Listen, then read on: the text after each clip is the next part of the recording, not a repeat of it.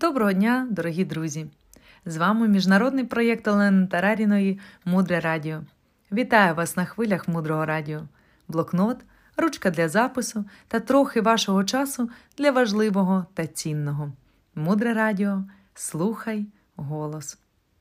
Ми з вами вже зрозуміли, що важливі справи не повинні драйвувати, що однакова робота не повинна приїдатися, і треба навчитися наповнювати себе на шляху за допомогою заправок натхнення.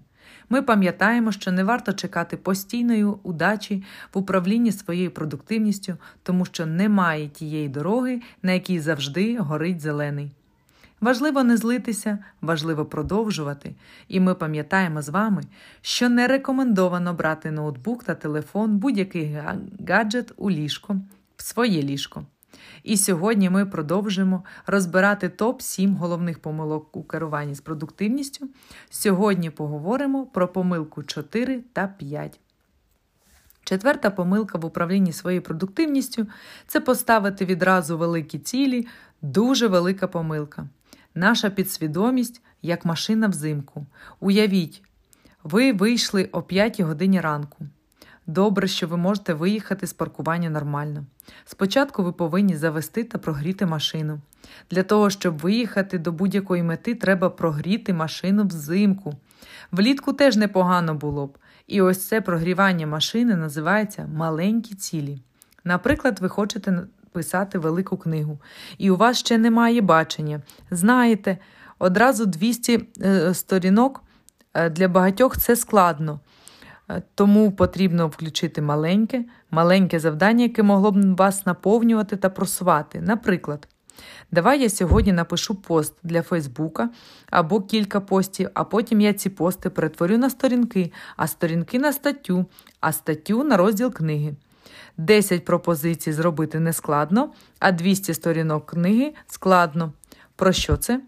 Про те, що кожен з нас має поріг. І якщо ця мета знаходиться за межами цього порогу, ми її відкладаємо. Вона здається нам неможливою та нереальною. Ми просто не віримо. Для того, щоб йти в велику мету, важливо розігріти себе маленькими кроками, але ми зазвичай про це забуваємо, а це важливо для нашої поваги до себе. Відразу не варто газувати, розігріти машину. П'ята помилка у керуванні своєю продуктивністю це працювати постійними відволіканнями. Одного разу для мене стало відкриттям, що якщо прибрати гаджет в іншу кімнату, то вся робота стає набагато ефективнішою.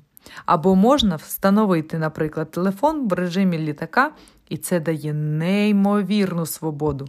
Спробуйте мінімізувати всі відволікання, коли ви зайняті важливим.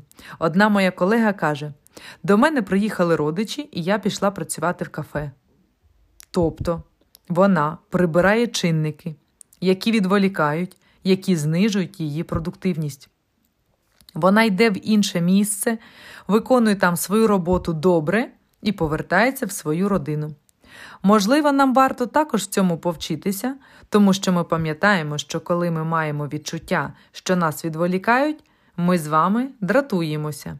І це не дуже добре впливає на нашу продуктивність. Далі глибше. Залишайтеся з нами на хвилях мудрого радіо, мудре радіо жити на глибині.